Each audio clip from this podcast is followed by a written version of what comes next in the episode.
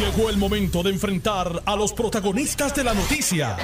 Esto es el podcast de En Caliente con Carmen Jové. Muy buenas tardes y gracias a Dios que es viernes, viernes de reunión con amigos y familiares. Yo me voy virtual porque el COVID está encampanándose. Todo el mundo que conozco tiene COVID. Mañana tengo una grabación para Hospital San Lucas y muchas personas que tenía predispuestas ya para que me acompañaran en la grabación están con COVID. La cosa no está como para galletitas. Y siempre los más vulnerables mueren. Eso es una, bueno, la, Organización Mundial de la Salud dice que estamos hablando de millones de muertos a consecuencia del COVID que están subestimando las subestimando los números. Eh, viernes de reflexión, viernes de recreación, hay que sacar un ratito para divertirse. Yo tengo ya una peliculita setia para esta noche.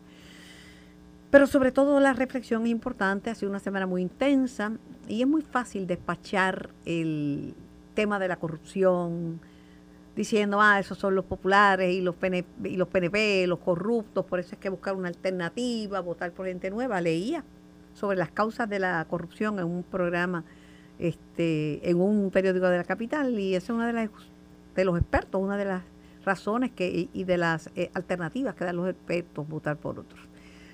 Mire, no, no es la cara nueva, es la cara buena. Y la cara buena es buena en términos del ofrecimiento que tienen el país y que puedan ejecutarlo. El país necesita administradores, sobre todas las cosas, y fiscalización. Pero bueno, tengo conmigo en la tarde de hoy a, al ex representante Jorge Colbert Toro, como a orgullo dice, afiliado al Partido Popular Democrático. Saludos, Jorge. Saludos, Carmen. Buenas tardes para ti y para los amigos Radio Escuchas de Noti1. Siempre un placer estar en tu programa. Entonces, plantean, Jorge, ¿cuáles son las causas de la corrupción? Es tan pregunta tan amplia. Hay múltiples causas. Hay falta de valores. El valor del dinero es un valor enorme. Todo se mide en cuánto tienes, cuánto vale. O sea, y la tentación de, de obtener riqueza de manera fácil está ahí. Pero hay corrupción en todos los sectores. Mira, hay corrupción en la empresa privada. Por cada uno de la, del gobierno que, este, hace, que acepta un soborno, hay alguien de la empresa privada dándoselo. Hay corrupción en los hogares.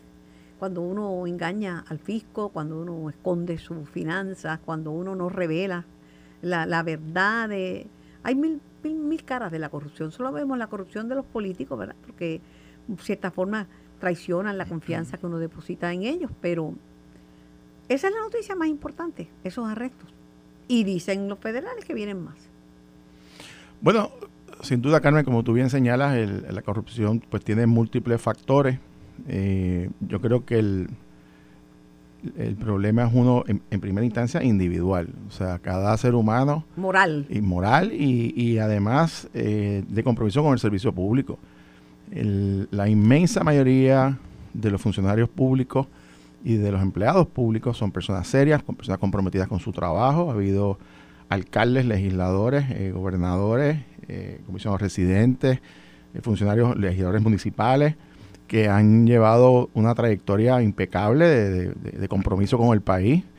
Eh, por supuesto que hay los menos que, que, violan esa confianza del pueblo y pues tienen que asumir sus responsabilidades. Yo no creo que, se, que es justo generalizar eh, ni, a la, eh, ni a las profesiones o a los sectores, sea inclusive políticos o inclusive a los partidos, eh, cuando uno, dos, tres o los que sean, eh, violen la confianza. Los, lo, en el caso de los partidos políticos, Carmen, se habla de los partidos, los partidos no son los edificios o las sedes, los partidos los constituyen miles y miles de hombres y mujeres que creen en las convicciones, en los valores, en los principios de, los, de ese partido a quien ellos eh, se sienten afines a esos valores. Y, y, los partidos, sobre todo en el caso, por ejemplo, del Partido Popular, ¿verdad? Que, a quien conozco, eh, en las ocasiones en que las personas han incumplido, han fallado, el, el, propio electorado popular se ha encargado de depurar, de limpiar, de transformar.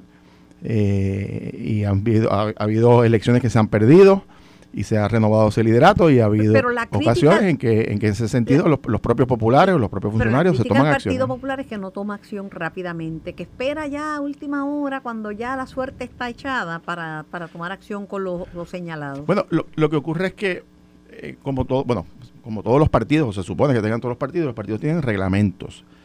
Eh, y los reglamentos tienen un propósito y se anticipan acciones de los partidos dependiendo lo que ocurre. Por ejemplo, si una persona hace una imputación de delito contra otra persona sin presentar evidencia, eso no es razón para que el partido suspenda a una persona meramente por una expresión. Una investigación tampoco es una causa de separación de cargo, de un cargo eh, eh, público, mucho menos electivo. Eh, y los reglamentos, por ejemplo, en el caso del Partido Popular, el reglamento provee que cuando hay una, por ejemplo, una acusación y se declara que hay causa probable, se le remueve automáticamente de las posiciones.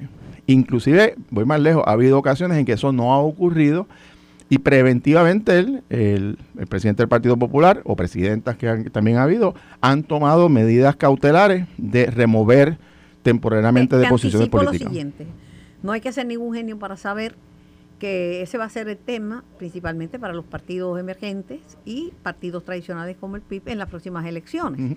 La corrupción, los arrestos, tanto en el Partido No Progresista como en el Partido Popular Democrático. Entonces van a decir, nosotros somos la, alternativa porque no, no somos, no, no hemos sido convictos por cargos de corrupción. Claro, si no han estado en el poder, este, claro, han tenido legisladores, por supuesto, pero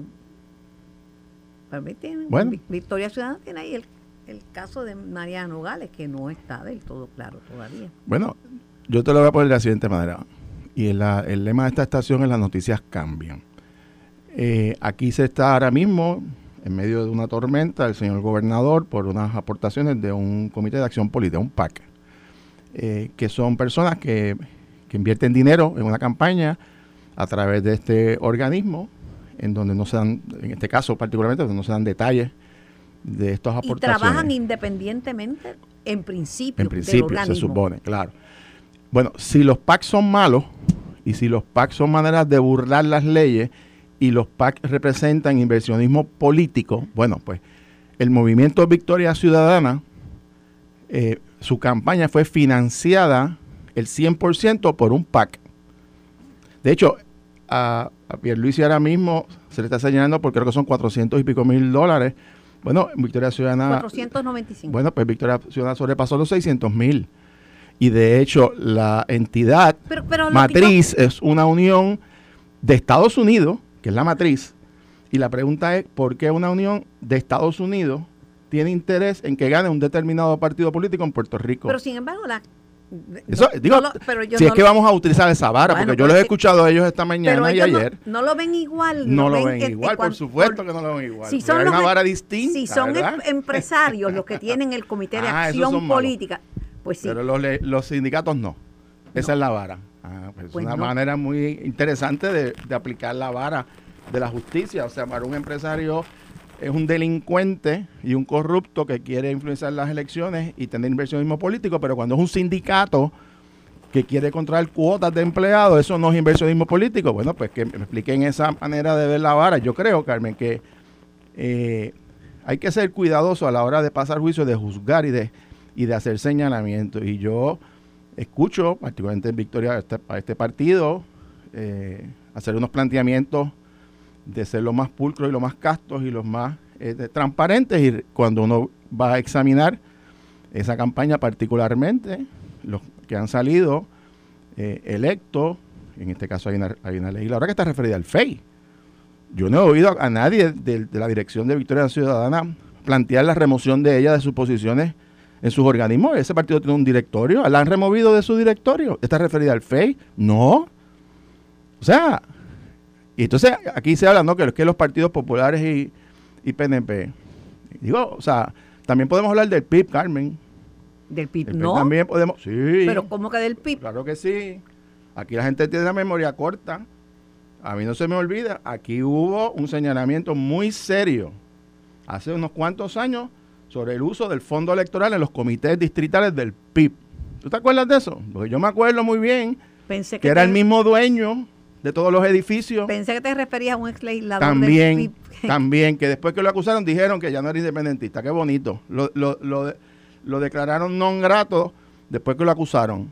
O sea, Carmen, la corrupción, la delincuencia, las personas que le fallan a la confianza del pueblo están en todas en todas las entidades y en todas las organizaciones, en cualquier sociedad, porque es parte de un problema social. Noti1 tiene un editorial en el día de hoy, la opinión de Noti1, que escucha con mucho detenimiento y uno de los aspectos que quiero discutir contigo es si la fiscalización en Puerto Rico existe gracias a los federales y las agencias locales no fiscalizan. Yo te anticipo que las agencias fiscalizadoras en Puerto Rico han sufrido unos cantazos presupuestarios enormes, están bien finitos de presupuesto y obviamente el gobierno federal tiene recursos extraordinarios para fiscalizar, peritaje, tecnología, y pueden hacer cosas que nosotros no hacemos, por ejemplo, grabaciones, eh, o sea, pero yo, yo no quiero que dejen, que dejen de fiscalizar y que se vayan, pero hay otros los grupos, ¿verdad? estos partidos que están pidiendo. Anoche hubo una manifestación cerca de donde yo vivo. Yo lo único que pensaba es en el hospital, que vivo cerca de un hospital, y era a, a, son de, de tambores, y era bien fuerte, bien fuerte tienen derecho a libertad de expresión, pero esa gente está en un hospital y entonces son vecindarios donde vive mucha gente mayor que también llegan a las 7 de la noche y quieren descansar. Gente que se acuesta con los pollos, uno se pone más viejo y se acuesta con las gallinas. Y había un revolú y todo era Yankee Go Home y era eh, camisas negras, este, bandera, toda legítima manifestación, pero que se vayan entonces las autoridades federales que fiscalizan en Puerto Rico. ¿Cómo tú lo ves? bueno, primero, eh, a mí me da gracia porque yo todos, todos estos planteamientos y demás, eh, pero la realidad es que, como tú bien señalas, hay organismos e instituciones que combaten la corrupción o que, o que eh, atienden esta situación de manera preventiva, que han recibido recortes presupuestarios, la Oficina del Contralor, la Oficina de Ética Gubernamental, la propia Oficina del Contralor Electoral. Eh, y eso es parte del parte del, del, problema, sobre todo en el área de prevención. Con muy poco presupuesto. Con muy poco presupuesto. Eh, por otro lado, también los organismos investigativos han llevado casos flojos, débiles, que se caen, y eso hace también perder la confianza. Eh, algunos, inclusive, en unos momentos eh, altamente politizados que han ocurrido, y ha habido situaciones en donde propias administraciones han tenido, y voy a hablar un caso particular, el caso de la gobernadora Wanda Vázquez, quien dijo que el Departamento de Justicia y el FANEL del PEI, bajo su administración, fabricaban casos. O sea, ese, eso, eso fue la cosa más impactante que yo he escuchado en mi vida, ¿verdad? Y se demostró que la investigación que hicieron era estaba, ¿verdad? Eh, eh, falta de evidencia porque se cayeron básicamente todos los casos.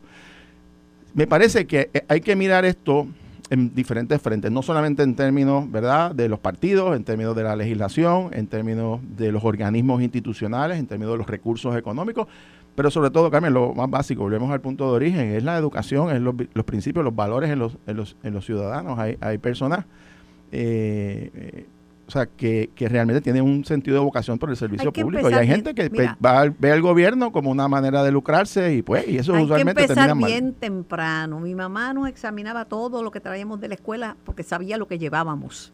Y esta lápiz, ¿de dónde salió? Y estas crayolas. Y este libro de pintar. Y esto, me cuestionaba todo. Era como tener un policía en la casa, tú sabes. Entonces uno sabía que tenía que, y, si escondía algo, lo encontraba, porque también fue adiestrada por Sherlock Holmes, Dios la tenga en la gloria, encontraba todo, yo escondí una cosa en el patio y le puse mantas y le puse eh, hojas encima y la encontró, la encontró y me pidió cuenta, ¿verdad? Y ya yo sabía que hay que, a lo que me enfrentaba, hay que empezar de bien temprano y hay que empezar machacando el respeto a lo ajeno. Eh, pero es un problema serio, es un problema serio y donde hay presupuestos grandes va a haber corrupción. Claro. donde no hay presupuestos grandes, que, se van a llevar? En otras noticias de, primera plana, claro, es lamentable y el que está, los dos alcaldes arrestados se declararon no culpables. Pero tú sabes que los políticos no tienen la presunción de inocencia que afecta a los demás. Ya para la gente son culpables. En el caso de Aguas Buenas es una tragedia porque el alcalde Luisito, que tú conoces y que yo no conocía, por cierto me dice que está muy mal con el cáncer, este, alcalde popular, Arroyo Chiqué, Agua Buena, se declara culpable y cae el sucesor. o sea, una tragedia. Sin duda. Una tragedia. Vamos al Partido Popular. la noticia más sobresaliente pienso que fue la de aunque no fue sorpresa, la, porque ella venía diciendo, porque por mis razones, que se iba a desafiliar y muchas críticas, sobre todo al presidente del Partido Popular Democrático, de Luis Raúl Torres. El presidente, ni tardo ni perezoso, aceptó la renuncia y lo despojó de todos sus cargos. No, no, ahí no hubo. Y entonces el, Luis Raúl dice, se le hizo tarde. No se le hizo tarde. No, no, parece que no, no querían tampoco tener a, Luis Raúl criticando y, y hablando de verdad en contra del partido, lo que yo veo. Muy molesto también porque con la redistribución electoral pues perdió parte, ¿verdad?, de, de, su territorio, del territorio de, la organización MITA, pero más que lo que puede hacer, que tiene perfecto derecho a desafiliarse y tiene perfecto derecho el presidente a aceptarle la, eh, la desafiliación, es la palabra de Tatito Hernández, que dice, ah, presidente, son muchos, muchos los Luis Raúl implicando que viene una desafiliación masiva. Bueno, Carmen, mira, eh, vamos, vamos a mirar esto en su esta perspectiva. Primero, las, los electores y los candidatos se afilian a los partidos de manera voluntaria. A nadie le obligan ni le ponen un revólver en la cabeza para que eh, sea, esté afiliado a ningún partido. Eso para empezar. Segundo, las candidaturas son decisiones voluntarias también. Si usted quiere aspirar o no, es una decisión suya, individual. Así que a nadie lo obligan ni a pertenecer a un partido ni a aspirar a un cargo. Dicho eso, eh, la situación del, representante Luis Raúl Torres, que no es nueva, este tipo de situaciones ocurrió bajo la presidencia de Héctor Ferrer, yo era en aquel momento representante de la Cámara, eh, y él se, removió del caucus en varias ocasiones, ocurrió bajo la presidencia de Alejandro García Padilla. Eh, estas situaciones de, señalar, de amenazar, que lo, lo, hizo él y lo ha hecho en otros líderes del Partido Popular, que si el Partido Popular no hace tal cosa, me voy a desafiliar. Carmen, eso en el Partido Popular es, o sea, el efecto que tiene eso sobre los populares es de indignación.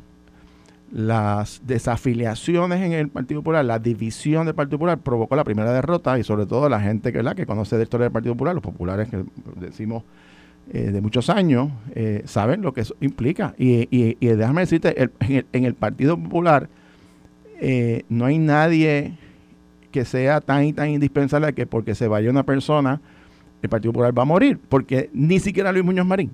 La muerte de Luis Muñoz Marín en 1980 provocó la, desaparición del Partido Popular, ni Muñoz Marín. Así que en ese sentido me parece a mí eh, que esto pues es una decisión que él tomó, hay que respetarla y el presidente del Partido Popular hizo lo correcto por dos razones. Primero, porque si usted no es miembro del Partido Popular y su intención es aspirar como candidato independiente, usted lo que está diciendo es que usted va a aspirar contra el candidato del Partido Popular. Vamos a dejarlo de tontería. Aquí el Partido Popular va a nominar un candidato en el precinto Y si usted dice que usted va a ser independiente, quiere decir que usted va a hacer campaña en contra del, candidato del Partido Popular. Por supuesto que tenía que revelarlo inmediatamente. No solamente eso, Carmen, te digo más. Este martes, dentro de unos días, hay una conferencia legislativa para presentar el análisis de la reforma electoral y las estrategias electorales. Nosotros tenemos un informe completo del precinto 2 Luis Raúl Torres tenía 700 votos, 698 votos identificados con nombre y apellido de populares que no fueron a votar para que lo fuera a visitar a su casa. Con eso ganaba por 500 votos el escaño. Pero como no va a la reunión del martes porque no puede ir, pues esos números se los daremos al nuevo presidente del Comité Municipal del Precinto 2 de San Juan del Partido Popular, porque las decisiones tienen consecuencias. Y lo que pasó eh, anteriormente con otros presidentes de amenazarlo, en el caso de José Luis Dalmao, le tomó la palabra. Y si usted amenaza y dice que va a hacer tal cosa contra el Partido Popular, cuidado. Y son tantos los, los Luis Raúl los que se van a desafiar, como dice Tatito. Bueno, yo no sé, yo te digo lo siguiente, Carmen. El escaño de Luis Raúl Torres, del, del, del precinto de San Juan, que lo ganó por 154 votos, si no me equivoco, 6 mil votos de ese escaño, en su inmensa mayoría de populares molestos, votaron por Victoria Ciudadana. 6 mil, Carmen. 6 mil. Tenía 700 populares identificados que no fueron a votar. Votaron en la primaria, inclusive el 2020, y no votaron el día de las elecciones. ¿Por qué? Eso es una gran pregunta. Pero voy más lejos, Carmen. El 70% de los votos del escaño de Luis Raúl Torres fueron votos íntegros del Partido Popular. No hay forma, ni Luis Raúl, ni el alcalde de Cagua, ni ningún senador, ni ningún representante que crea que puede salir electo sin el voto intro del Partido Popular, eso es casi matemáticamente imposible.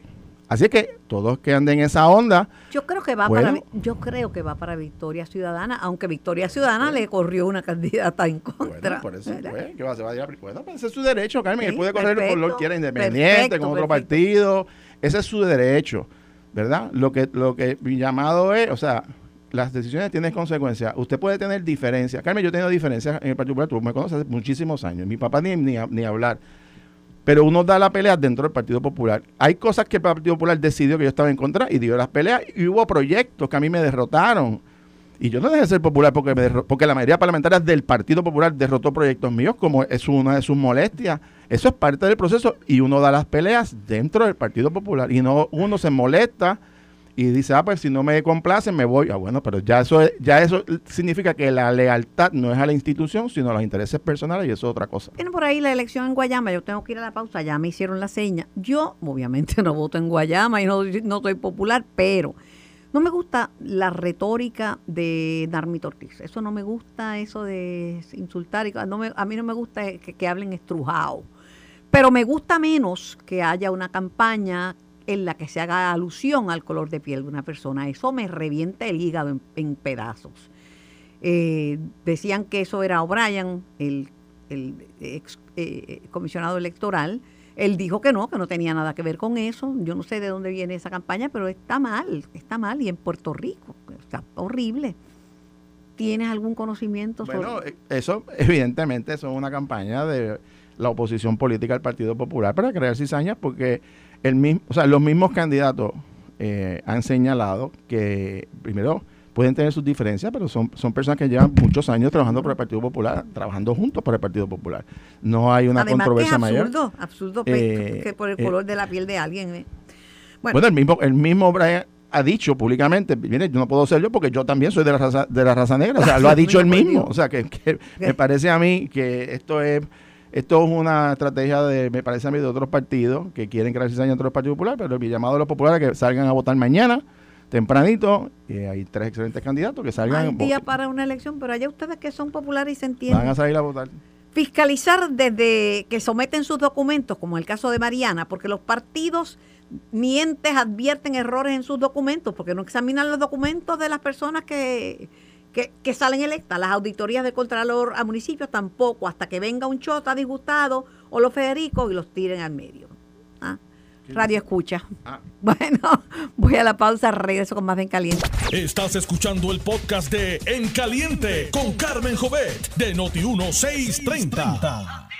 Conversando aquí en la pausa con el amigo Jorge Colbert que me acompaña en la tarde de hoy, la primera hora del programa. Jorge, toda, conozco demasiadas personas con COVID. Sí. Me dijeron, mira, en Guapa, una amiga de Guapa que trabaja en Guapa, me hay un brote. No puedo acompañarte, voy estar contigo porque hay un brote. Esto está bien difícil y, no hay que subestimarlo. Una positividad alta, altas hospitalizaciones y otros virus por ahí, como ese virus inflamatorio del hígado, que también es de transmisión respiratoria. Tengo al colaborador nuestro, el doctor Becerra, el doctor es eh, salió del CDC, de, ahí, de ahí procede, y con él vamos a conversar sobre lo que está pasando del COVID. Buenas tardes, doctor. Muy buenas tardes, Carmen. Yo antes no sabía quién tenía COVID, a menos que fueran políticos que se contagiaran en una caravana o figuras públicas, pero ahora todo el mundo que llamo tiene COVID. Sí, hay una alta transmisión comunitaria en Puerto Rico en, este momento. Eh, y el mensaje es claro, eh, esto no se ha acabado eh, COVID sigue transmitiéndose en la comunidad eh, y eh, ya el impacto en las hospitalizaciones y las defunciones se deja se deja notar. Pregunto, doctor, eh, ¿subió la positividad más? Estaba en 25, ¿cómo está ahora? sigue, estaba, se había detenido cerca de 22, 23 en una, en una meseta y ha vuelto a subir luego de las actividades de eh, de Easter, de, Pascua, eh, y yo también espero que, que otra vez eh, suba más después de, estas actividades como las justas universitarias, intercolegiales, universitarias y el Día de las Madres. Este va a ser un fin de semana difícil y yo espero que, que, los jóvenes que van a esas justas tengan la precaución de distanciamiento y las mascarillas, que yo sé que va a ser difícil, pero por lo menos cuando regresen a sus casas y vayan a besar a sus abuelas, por favor, eh, mantengan distanciamiento por los próximos 5 o 7 días, hágase la prueba a los 3, 4 días de, haber asistido a un evento masivo, porque las estadísticas son claras. Quienes están muriendo por esto es raro, pero están muriendo las personas mayores. Eh, y, este, y, este, es un país de personas mayores, ¿sabes? Claro, claro. O sea, el 90% de, de la mortalidad se da en personas de más de 60 años. Es un grupo bien grande en Puerto Rico, ¿sabes? Un grupo claro Que sí. Y por eso es que la responsabilidad de los jóvenes tiene que darse, particularmente en el Día de las Madres, cuando visita a su mamá y a sus abuelas, y usted asiste a un evento masivo, ya sea un concierto, ya sea una justa, tenga la precaución del distanciamiento físico y la higiene de manos y las mascarillas. Para el Día de los Padres, es un Día de los Padres en medio de la pandemia. Una familia a quien tuve el privilegio de conocer sufrió la pérdida de varios miembros, el papá y los, la, familia acaba de Quebradilla o Camuy, de uno de estos pueblos. Una cosa trágica, doctor. Salieron enfermos en la celebración con su papá del Día de los Padres y le costó la vida a varios miembros. No es una buena memoria para tener en su vida eh, y sé que la persona joven pues, está a menos riesgo a menos riesgos inmediatos de la, de la enfermedad, eh, aunque sea sintomática en infección, siempre está eh, con un riesgo de, de, COVID prolongado, síntomas que aparecen mucho después de la infección inicial. O que una gente joven tiene que cuidarse, pero si no eh, observan la precaución que deben observar, por lo menos respeto por sus mayores para eh, preservar eh, esa sabiduría de nuestros, nuestros viejos. La, Organización Mundial de la Salud calculó las muertes que el coronavirus ha causado en, en 15 millones de fallecimientos y es en, en, unos cuantos países, porque son unos cuantos países del mundo los que han tenido el, desastre más grande, uno de ellos Brasil y otro Estados Unidos. Donde Estados Unidos ya ha rebasado el millón de muertes. Mira, Carmen, si, si, si eh, pudiéramos proyectar ese millón de muertes que se dan en Estados Unidos, eso equivaldría a 10.000 muertes en Puerto Rico que no se han dado. ¿Por qué? Porque estamos más vacunados, nos hemos protegido mejor, hemos observado mejor las la medidas de higiene. De modo que eh, algo hemos hecho bien eh, cuando hemos podido reducir el impacto. Pero aún así hay muchas muertes que se pueden prevenir, particularmente en esa población de que estamos hablando, la población mayor. Bueno, tal y como se anticipaba, porque en estos virus respiratorios, si están en Estados Unidos, es imposible que no lleguen a Puerto Rico. Este, este virus respiratorio que causa una inflamación severa del hígado en, niños de 0 a 16 años ya está en Puerto Rico, en un niño de, de 5 años, y usted viene del CDC, eh, jubilado del CDC, pero tuvieron que reportar inmediatamente al CDC esa incidencia en Puerto Rico. Mira, Carmen, acabo de, estar en la es una dieron una actualización los CDC hace una hora eh, sobre esta condición y, esto es lo que reportan. Esto el, informe inicial fueron nueve casos de niños en Alabama. Eh, un periodo fue durante el otoño, un periodo de meses que se reporta en abril. Eh, y no es hasta hace 15 días cuando el Reino Unido también reporta eh, lo mismo, que entonces toman acción para hacer un sistema de vigilancia eh, pero no significa eso que los casos hayan ocurrido en la última semana, en el último mes. En esta última actualización, el CDC, los CDC reportan 109 casos ahora. Ya no son 9, sino son 109, pero son retrospectivos. Es a partir del primero de octubre que le han pedido a los departamentos de salud de los Estados Unidos que reporten los casos que tengan eh, reportados. Y Puerto Rico es uno de los 25 estados y jurisdicciones que ha reportado eh, un caso, en este caso reciente, en los últimos siete meses. Y todavía la CDC no puede determinar si realmente hay un aumento. Eh, la condición de, hepatitis en niños con el fallo, fallo de, hepático fulminante es rara y sigue siendo rara.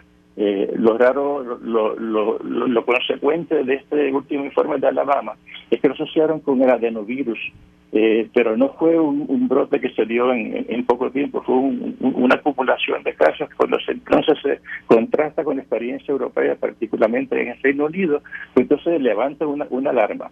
Pero en este momento no podemos hablar de que hay un brote de un virus nuevo, sino de una condición que se ha detectado recientemente y está bajo investigación.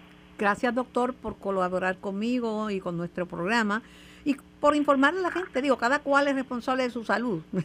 el que el que tenga oídos para ir que oiga y el que tenga ojos para ver que vea, ¿verdad? Yo no quiero que cierren, yo no estoy en contra de, las empresas, no, no quiero que paren los eventos. Yo lo que quiero es que la gente tome conciencia que esto no ha acabado. Y que, se, y que se protejan y que me protejan a mí, ¿verdad? Porque si se pone una mascarilla me está protegiendo a mí, tan sencillo como Así mismo, eso. Estamos completamente de acuerdo, Carmen. Gracias, doctor, y que tenga un lindo, un lindo fin de semana. Gracias por sacar de su tiempo para colaborar con nosotros. Gracias a ti. El doctor Becerra. Bueno, yo sé que tú te cuidas, y, pero y aún así fuiste COVID. Así fue. Y no fue nada bueno, ¿verdad? No, los primeros dos días eh, te tumban con todas las vacunas. Eh, pero lo que dice el doctor es muy pero si cierto. no hubiera estado vacunado, Ah, no, sin duda alguna. No, no. Ya me puso la cuarta también. Yo también. Déjame, pero, pero fíjate lo que dice el doctor. O sea es, que tú tienes 50 años. Eso es más de 50. Ah, ok. Ya, rayos, 56. Pero Pero déjame decirte, Carmen, que el, el, acaba, el doctor acaba de decir algo que quiero, que quiero subrayar sobre todo este asunto de la, de la, de las justas de la ley, que es este fin de semana, y todos estos eventos multitudinarios, eh, pues está el Día de las Madres, se visitan a los abuelos, a, las personas mayores, y hay que tener mucho cuidado, eh, porque pues ese, esta nueva, eh, no sé exactamente ya ni cómo decirlo, eh, eh, variable que ha surgido es también igual bien altamente Se llama contagiosa. Sublinaje, pero, sublinaje, ¿verdad? Pero es, es otra, ¿verdad? O, otra vertiente. De lo mismo. Eh, de lo mismo. Y yo creo que, la como ha dicho el, el doctor, y es, ¿verdad? Y es la recomendación de los médicos, los científicos que saben de esto, eh, es que hay que vacunarse. Esa es la, esa es la, la ¿verdad? el remedio correcto. Mencionaste las justas. Mi recuerdo de las justas, y yo no, no participaba de estudiante, yo las cubría de periodista porque tenía mi, mi, carnet de periodista deportiva y con Ernesto Díaz González y con Mario Esteban García pues yo transmitía y reseñaba las justas interuniversitarias de la LAI. En estas justas están recomendando que tengan mucho cuidado y no lleven niños porque un individuo que se hace llamar el burro y que está vinculado a las masacres, como uh -huh. la masacre de Sidra, esa que uh -huh. quedó en, plasmada en imágenes, una cosa pero horrible, amenazado con una balacera y otro, Ampón, se ha hecho eco de la balacera con la que amenaza este caballero o señor o individuo o sujeto que le llaman el burro. Una amenaza muy seria y yo creo que las autoridades han estado, la policía y las agencias federales, eh, detrás de estas personas eh, y la responsabilidad ciudadana pues es notificar cualquier información que pueda dar con el paradero de estas personas, pero como tú bien señalas, el problema de, la, de violencia, eh, de asesinato, de, de, descontrol de armas de fuego que hay en Puerto Rico es, es eh, sin duda, a mi juicio, el tema, eh, el problema más importante social que tenemos como, a, como a país. mi juicio también. Y, y eso, a veces no, nos enfocamos en muchos temas. Yo sé que la corrupción es un tema, es parte, es una manifestación de la, de la conducta criminal pero los asesinatos, los delitos de violencia, eh, tiene que ser prioridad en todos los gobiernos eh, para atenderlo de manera eficaz. Y, la, y dijiste algo de la autoridad federal, el FBI dio crédito a, a esa, ¿verdad? A esa amenaza. Uh -huh. No la subestimó. Así es. El FBI le dio crédito, oiga, esto es un asunto serio. Así que piénselo dos veces si usted, si usted piensa llevar algún menor a, una, a esas justas. Por otro lado, es difícil que la gente vaya a beber y a, y a, y a comer con una mascarilla. Claro. Y además cuando uno se da los primeros palos, rápido se, se quita la mascarilla, lo que uno quiere es socializar y uh -huh. estar cerca de gente, no lejos de gente. Pero uh -huh. bueno, cada cual, el, gobe el, gobierno no puede cuidar a todos y cada uno de los individuos, todo el mundo tiene que cuidarse. Ahora, si usted ama a su mamá, manténgase saludable para el Día de las Madres. Así es. Jorge, se cumplen 20 días del ataque cibernético al autoexpreso. Eso ha creado una confusión porque el gobernador dice que va a haber un plan de pago y la gente pensaba que esta, estas veces que han pasado no le contaban porque no han podido recargar. Cuando vengan las multas, esto va a ser este. Esto hay que esto, Carmen, aquí lo que procede es una amnistía eh, eh, legislada. Pero, pero, eh, o sea, porque es que por este periodo de tiempo van a penalizar a la persona. O sea, si tú pasas por un por una digo el que no tenga dinero, ¿verdad? Que no puede, si no puedes cargar el dinero y pasa y te van a multar porque el sistema se cayó, porque la entidad encargada no tomó las medidas de precaución, bueno, entonces vas a penalizar a los ciudadanos, eh, pues me parece que, que, que, no, ¿verdad? No es propio. Eh, así que el gobierno va a tener que mirar esto porque es una situación. Pero un plan de pagos. Para, yo, eso, no, pero, yo no cojo, yo no cojo el, o sea, el pero a los que tienen que ir de uh -huh. ida y vuelta, policía y gente de otros, de otros trabajos que via, que mucha gente uh -huh. trabaja acá y vive en la isla. Así es. Un plan de plazo, un plan de pago, o sea, plazo, pero qué plazo ni que ocho cuartos. Pues, si, tú no que no quieres pagar esa, multa porque no es culpa tuya que el sistema claro, no no es responsabilidad de los ciudadanos, es responsabilidad del gobierno y de la empresa privada que, que maneja esto. Eh, yo, yo anticipo que va a haber acción legislativa sobre ese particular porque no hay otra manera de justificar eh, imponerle penalidades a los ciudadanos por culpa del gobierno o de, o de esta empresa privada, que por las razones que sean, ¿verdad? Si fue esta situación que se dio de, una intervención de un tercero, eh, pero como quiera no se puede penalizar a los ciudadanos por fallas del sistema. Eh, se cae de, la mata eso. Yo ahí pues, te lo pregunté sin saber cuál era tu posición, pero esa es mi posición. esa es mi posición. No tiene ¿qué, qué plan de pago, hay plazos y no juro. Este, y se ha hecho, o sea, cuando vino, tú recordarás después del huracán que se cayó el sistema, hubo un periodo de, pues, meses que no se cobraba el sistema, lo que se, se no hay que inventar la rueda. Dicho sea de paso, la compañía que opera el autoexpreso, la que quieren sacar y están buscando otro operador, sí tenía un sistema de protección cibernética. Sí tenía. Yo pensé que no tenían, ¿verdad? Y se había dicho originalmente que no tenían, pero sí tenían. ¿Qué podemos hacer? Le pregunto, porque tú sabes que la tecnología, pues yo la uso, pero no es lo mío. No te confíes mucho en mí. Pero, los millennials son los expertos en eso. Sí, pero yo no soy millennial. yo tampoco. La mente informática. Wilton Vargas, saludos, el tecnético. Saludos, saludos Carmen y saludos a todos en, en Noti1. Yo estoy de acuerdo al chavo con, con Jorge Colbert que dice que van a ponerle un, plan de pago de multas de autoexpreso si el, autoexpreso no se cayó el, el sistema por culpa de qué pasa. Y si uno no ha podido recargar, no es culpa de uno. ¿eh? ¿Cómo tú lo ves? Bueno, el asunto aquí ahora es que si en efecto la empresa está restableciendo el sistema basado en pues, copias que tenían eh, de, resguardo, ¿no? En lo que los famosos backups, pues entonces tienen que eh, ser honestos y simplemente determinar de que aquí la única razón por la cual este sistema falló fue porque nosotros fallamos en la administración correcta de todo esto y simplemente lo que eso cueste no se lo deben pasar al consumidor. Así que esto es cuestión de determinar qué es lo mejor para, para eh, los clientes de la empresa que realmente... Pero ellos dijeron, la, la empresa dijo, Wilton, que ellos tenían seguridad cibernética.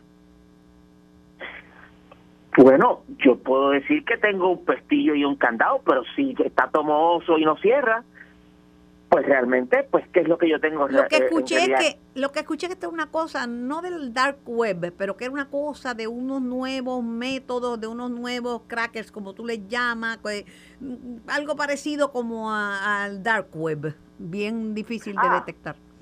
Ok, bueno, no, lo que pasa es que eh, la internet como, como la conocemos realmente, imagínalo, imagina que la internet es como un edificio de tres pisos y la terraza es la parte bien bonita que nosotros utilizamos todos los días. Entonces, el piso debajo, pues es lo que se conoce como el, el, el dark web, que pues entonces es ahí donde se lleva a cabo todo lo que es eh, el pues investigaciones de universidades, comunicación entre diferentes instituciones, etcétera. Y está el Deep Web, que es el primer piso, el sótano, vamos a llamarle de esa forma, en el cual es que se llevan a cabo pues muchas actividades ilícitas.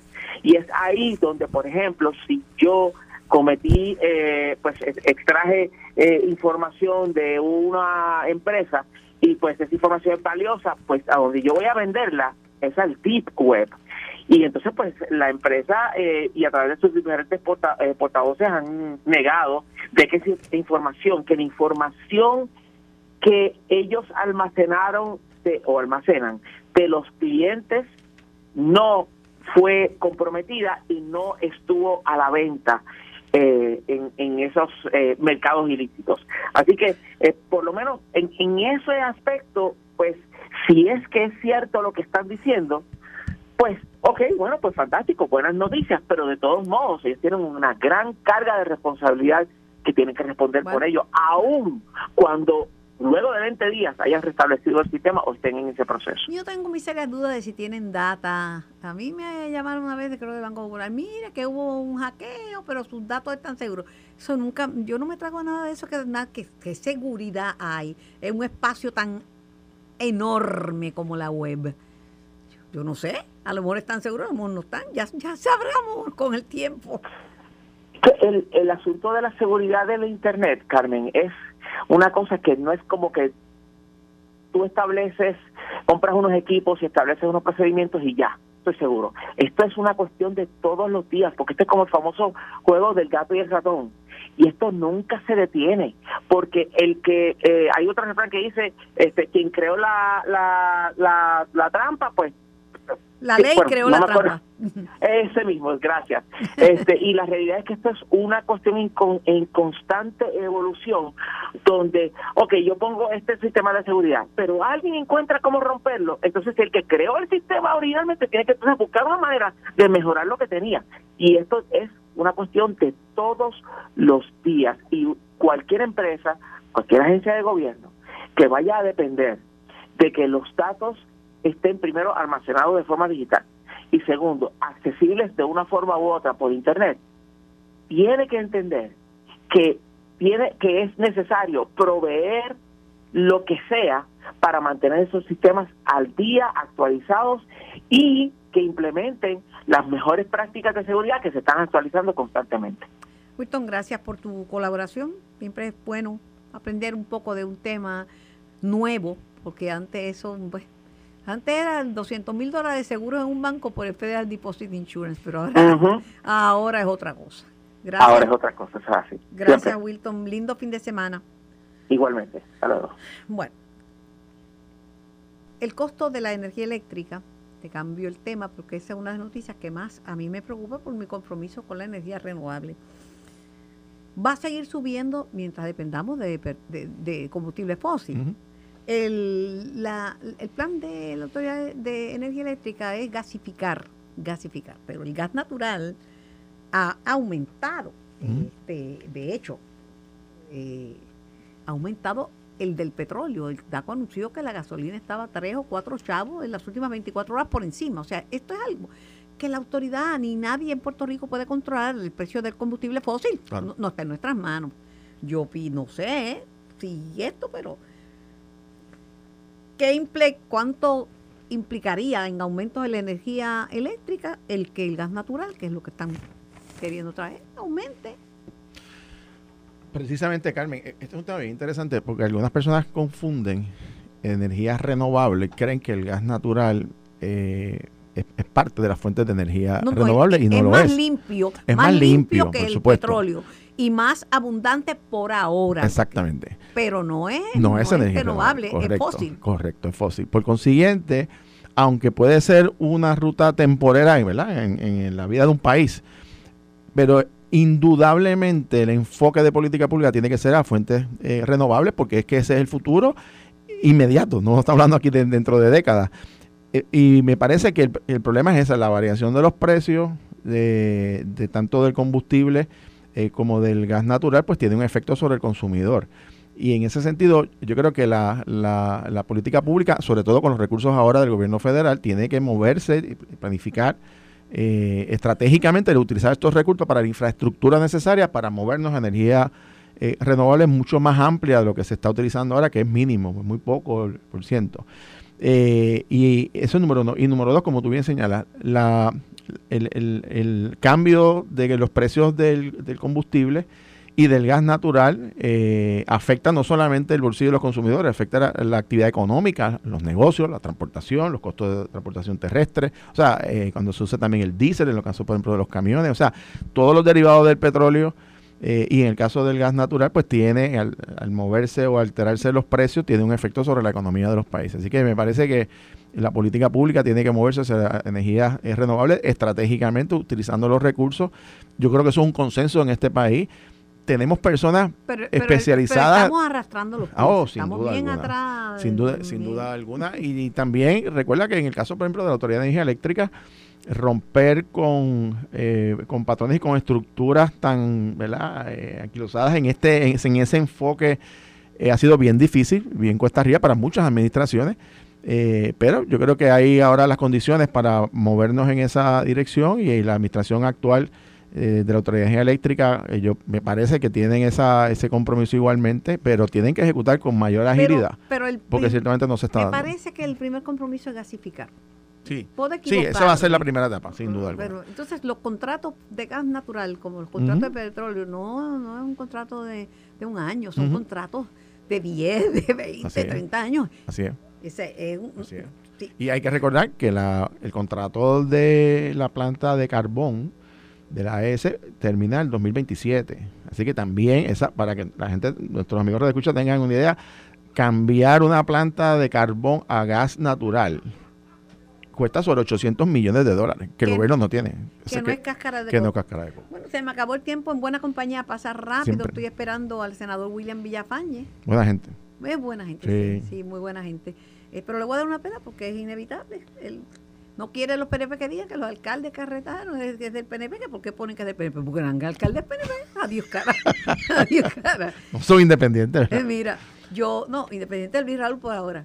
Este, Vamos a ver. yo sé quién va a ganar en Guayama. ¿Quién va a Guayama? El que saque más votos. Ah. Porque no hay, no, hay, no hay de otra. El que saque más votos, no hay de otra. Mañana vamos a estar allí te- contando los votos. Vamos a estar allí el comisionado electoral de este servidor, el licenciado Ramón Torres, este servidor, desde bien temprano. Y a las 3 ya se comienzan, se cierran. Así que ya yo creo que ya a las 4 empezamos a tener números. Eh, y lo importante, Carmen, es que los ciudadanos, los electores afiliados al Partido Popular, participen eh, con su conciencia y voten por aquellos candidatos o candidatas que entiendan que son representan los valores y lo mejor para, para, el, para el pueblo de Guayama primero, eh, más allá de los partidos. Y yo creo que el país necesita personas comprometidas y esa es la exhortación a participar, eso es la democracia. Y antes de despedirme, felicidades a todas las madres en su día, igual a ti. Carmen, así que muchas felicidades. Gracias. Esto fue el podcast de En Caliente con Carmen Jovet de Noti1630. Dale play a tu podcast favorito a través de Apple Podcasts, Spotify, Google Podcasts, Stitcher y notiuno.com.